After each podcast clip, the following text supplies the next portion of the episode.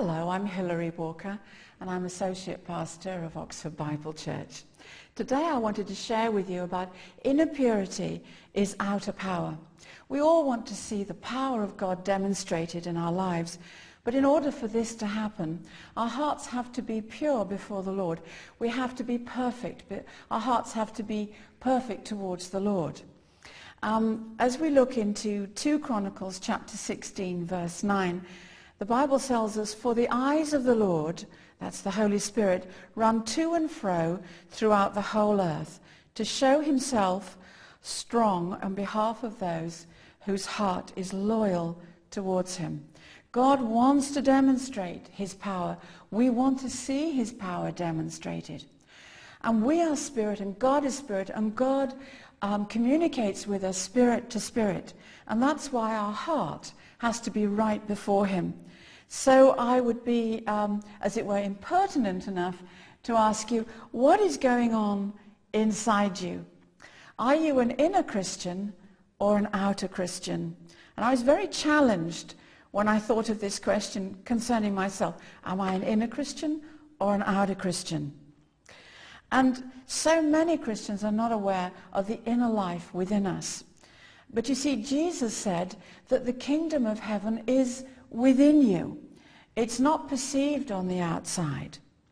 And Jesus wants to rule in entirety over his kingdom within us. But inside each one of us, it's a very busy place. When I woke up this morning, um, because I was concerned about, you know, coming and, and um, making the program, and I was thinking of all the bits and the pieces that needed to be right. And my mind was a very, very busy place. And then I remembered, no, I put Jesus first. To worship him is far more important, and then everything else will fall into place. But we have the wonderful Holy Spirit on the inside of us. And he communicates with us, as it were, like traffic lights.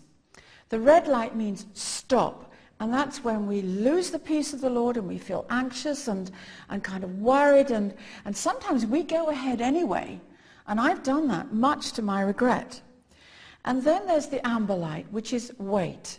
Just wait. Not at, the time isn't right, just wait until you see the green light. And then the green light, it's go, go, go, go, go. Um, this is what God wants for you, and now is the right time. Because timing, God's timing is very important. And we need to learn to recognize the promptings of the Holy Spirit. He's very gentle and he speaks to us in a gentle manner. Um, when we were at Bible school, Brother Hagin shared this story with us, that he'd been invited to two churches. One was a big church and one was a small church. And so he decided he would accept the big church and he would um, turn down the small church. They were both, the dates coincided. And so he wrote the letter to the big church, but he felt bad about it and he kept screwing it up and throwing it away and starting again. But every time he thought of um, writing to the, uh, the smaller church, he felt peaceful.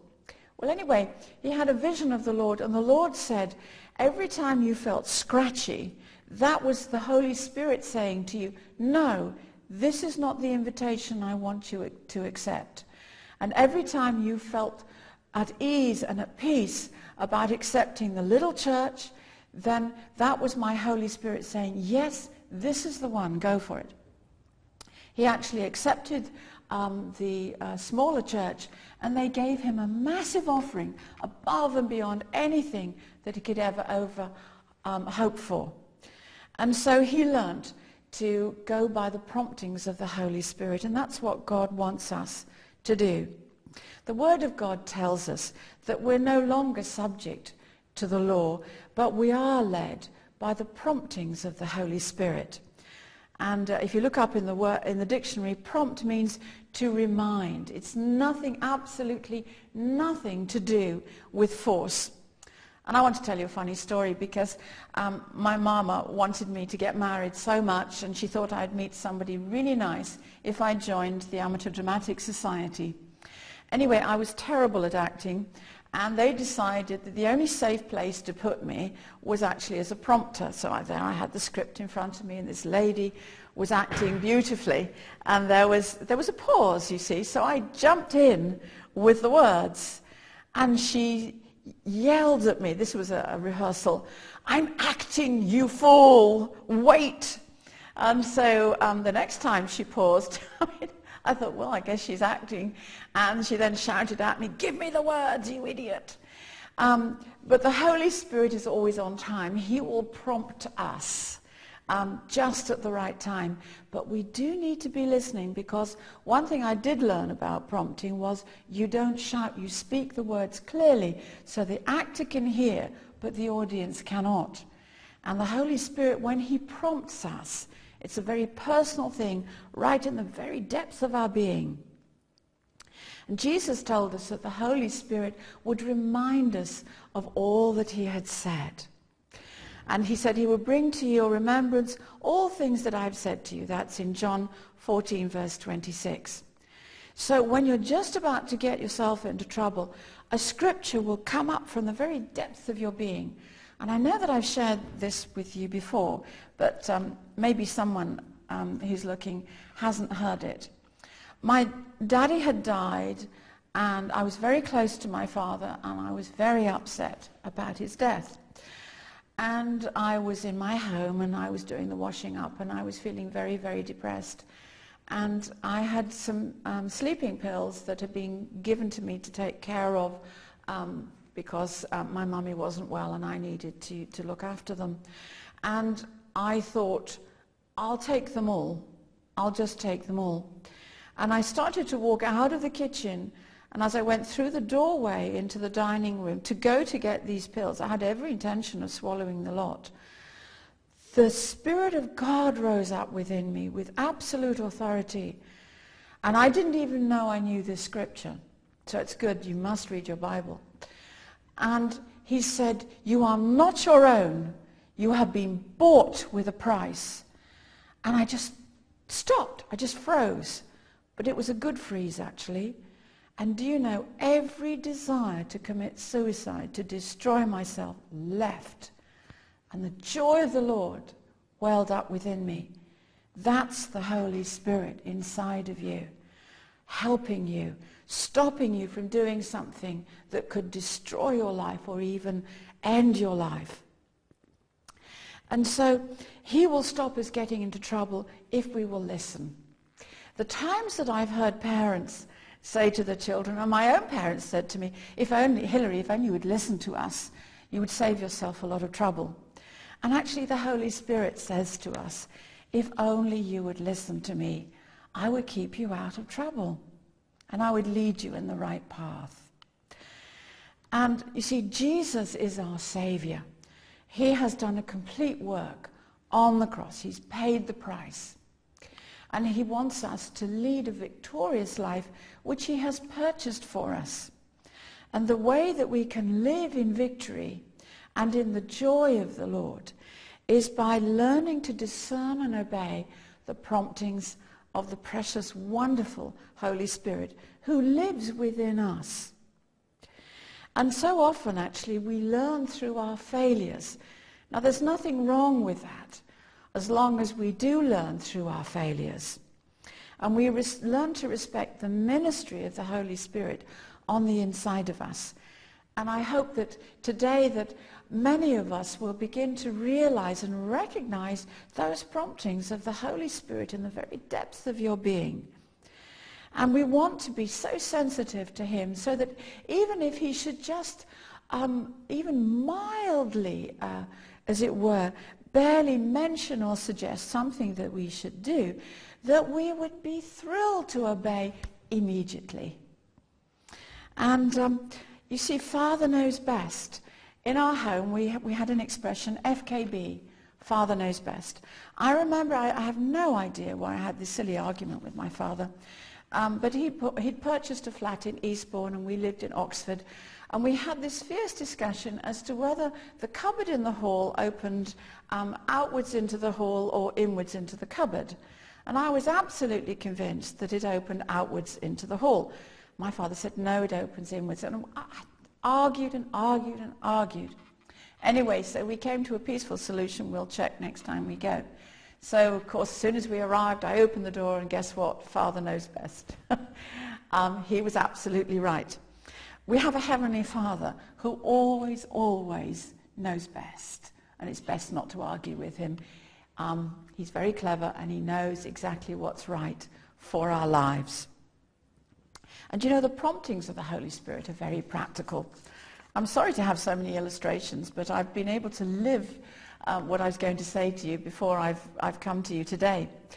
Um, I, I work in a bed and breakfast, and I saw some water on a stone floor. Now, I should have stopped immediately and mopped it up. That's what health and hygiene tell us to do. Those are the rules. That's the sensible thing to do. And I really felt, you know, the prompting of the Lord. And, and I went to the fridge and I, I rushed back into the kitchen and etc., etc. And I thought, I haven't got time, I haven't got time, I haven't got time. And I continued having this feeling I ought to mop this up. I just don't have time, you know. Anyway, so I go, I've circumvented this river of water several times, and um, I circumvented it on a third time, and I saw that one of the staff had dropped a strawberry, and I thought, oh, better pick that up. Someone could slip on it. As I bent down, well, I hardly remember what happened. My feet slipped from underneath me. My um, ankle crumpled underneath me. I heard a crunch, and I'm a very heavy lady, and 12 stone landed on a twisted ankle. And I was in agony. You see, God wanted to save me from that. But he didn't, as it were, step back and oh, well, you asked for it, you disobeyed me, just get on with it. Anyway, I shouted for help, nobody came. And I thought, well, I'll just call on the name of Jesus because nobody's answering to their names. And I cried out to Jesus, and immediately two people come running in. And I'm actually rolling in the wet in absolute agony. One of them's a Christian, and he was a minister who was staying in the, in the bed and breakfast. And they sat me on a seat, and he said, let me pray for you. And he laid his hands on my leg, and I felt the power of God go into my ankle. Because I thought I'd never walk again. I thought I'd broken it. I couldn't move it. After he prayed for me, I could move it. The pain went. And he said, stand on it. And I thought, don't be silly. Of course I can't stand on it. But I was. With aid, I was able to walk to the car and my husband was able to come and fetch me and take me home. You see, God wanted to save me and the Holy Spirit was trying to help me. But even though I fell in the mud and I rolled around and I was in agony, God was there with his mercy, his forgiveness, and his healing power. So we must learn to respect the promptings of the Holy Spirit within us. I'd like you to ask yourself, as I've been asking myself, am I a joyful Christian? Could you really call yourself a joyful Christian? Do I really experience his joy even in bad circumstances. I used to think that, oh, I'll have joy um, when this problem has been solved. I'll have joy when I'm married. I'll have joy when I have more money. I'll have joy when I have a more fulfilling job, etc., etc., etc. But you know, I was never quite happy. And the Bible tells us that a Christian can have joy in the most appalling circumstances because the joy that we experience is the joy of the Lord in the very depth of our being. Jackie Pullinger, an amazing woman of God, when she went to Hong Kong, um, God led her to go to the old city. That was a no-go area. It was run by the triads. And uh, they used to steal electricity um, from the mains, and they would just run these open wires. There were open sewers. There were rats. I mean, it stank. It was a terrible place to be in. It really was. Every time she entered the old city, she had the extraordinary joy of the Holy Spirit bubbling up inside her. And she knew that she knew she had to go and live in the old city. And she said it was the one place on earth she wanted to be. You see, that was the Holy Spirit saying, this is the place where you should be. And so it is possible in that very depth of your being to have the joy of the Lord in awful circumstances. There's a place deep inside you and inside me where no one can enter, not unless we give them permission through our thought life. And even the Lord needs our permission. He says, Behold, I stand at the door and knock. If any man hears my voice and opens the door, I will come in and I will sup with him and he with me.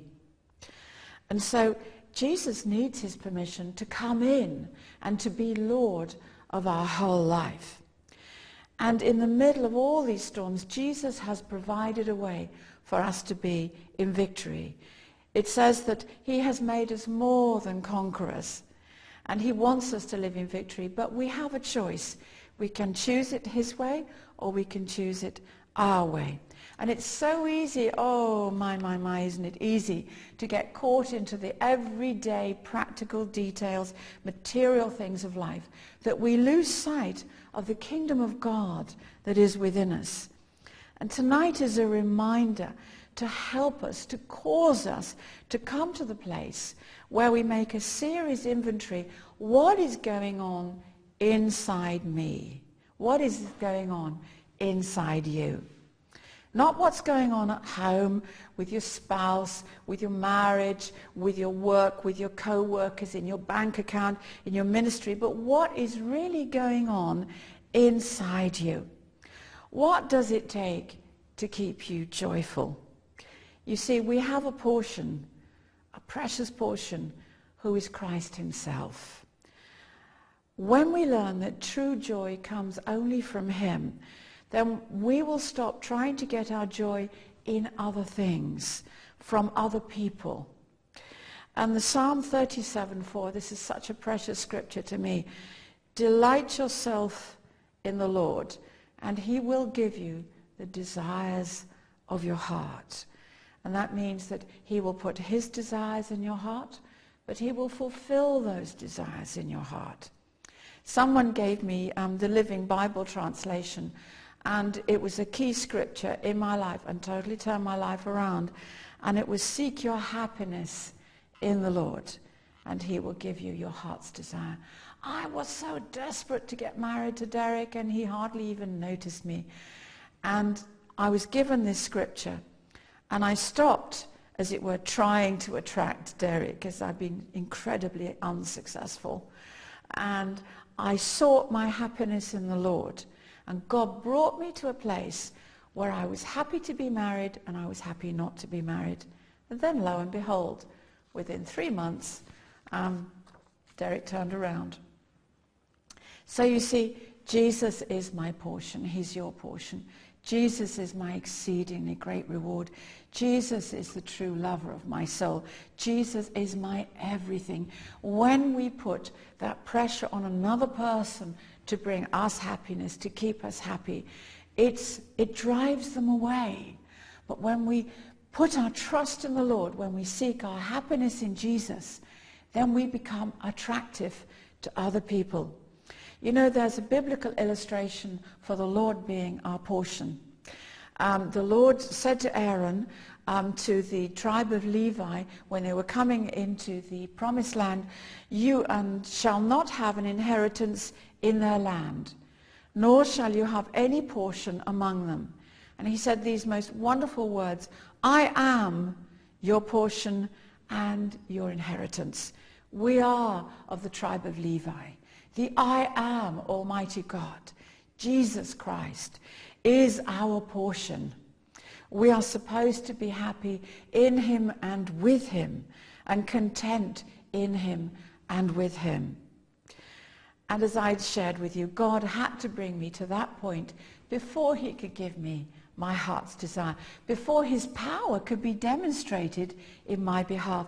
My heart had to be right with God. It says, the eyes of the Lord run to and fro over the whole face of the earth, seeking those whose hearts are faithful towards him, so that he may show himself strong in their behalf. And when he caused me to be faithful to him, then he could bring me my heart's desire. Honestly, there is something wrong when um, we're not totally happy with and in God. If everything around us has to be just right in order for us to be happy, then there is something wrong. When I get like that, I think, no, no, I've drifted away from my deep commitment to the Lord. Jesus should be our all in all. We ought to be more than content, more than fulfilled, more than happy with him. What does it take to keep you happy? What does it take to keep you walking in peace? What is going on inside you? You know, it's a miserable life when we have to have everything just as we want it, um, exactly as it, we think it should be before we can be peaceful or happy. Do you know why this is miserable? Because the devil has control all those things around. He'll set a little fire over here. So we have a fit for him over there. And then he does a little disruption over here. And, you know, I'd have a fit over there. And I'm having a fit here and a fit there and a fit everywhere else. And you suddenly realize you're not in control of your life. The Lord isn't. But guess who is? The devil. It was only recently, actually, um, I'd been away and I'd gone back to work and um, I did the morning um, uh, hygiene checks and all was not well. And I was uh, huff and a puff and I found an eggshell here and a bit here and a bit there. And I was huffing and puffing, huffing and puffing and huffing and puffing. And how could they do this and they ought to do this and they ought to do that. And suddenly it was like the Lord said to me, um, ask me what you're full of right now. And I said, oh, Father, what am I full of? And he said, You're full of ingratitude and judgment. And do you know, it dropped off me just like that. I said, I'm so sorry that these three people had to work extra hard because I wasn't there. And these little things are actually not that important. And I began to thank God for these people who'd done their very best whilst I was away. And do you know, everything went smoothly. If he'd allowed me to stay in that grumbling, miserable, critical, judgmental attitude, I know that when I came to do my job and wait on tables, everything would have gone wrong. And I would have opened the door for the devil, because I was having a fit for him in the kitchen. But Jesus took hold of my life through the Holy Spirit and calmed me down and led me to repentance. So I would say, what is going on inside you? You know, I just wanted to finish with these words. It's a song by Terry McLaughlin, and I think I probably read them out last time, but bear with me because they are beautiful. If we say this to the Lord, I want to say it as a prayer. My God and King, to you alone I sing. You're the face I see for all eternity. You'd be my dream come true just to be with you. How I'd see brand new with new eyes, O oh Lord, with eyes for only you. You are my God and King. Through the storm I will sing, covered by your, your wings, this song of love I bring. You are my dream come true, just to be with you. How I see brand new, oh Lord, with eyes for only you, with eyes for only you. Lord, I have eyes for only you. The one thing in my life I desire is eyes for only you. Father, in the name of Jesus, we ask you to purify us within by the work of your Holy Spirit. Help us to be so aware of the promptings of your wonderful Holy Spirit. Please give us the deepest respect for the Holy Spirit, that the instant that he even mildly suggests something, we would instantly obey him, that we would have ears for your Holy Spirit, that we would turn away from the myriad of things that scream out for our attention. Father, please forgive us, for we have majored on the minors and minored on the major, that we have put in the first place of our lives the things that are screaming out urgent, and we have neglected that which is important, the kingdom of God, which is within us. That Christ is our portion. Christ is my all in all.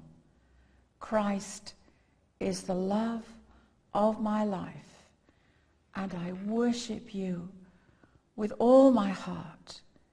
You are the Lord of my life. Amen.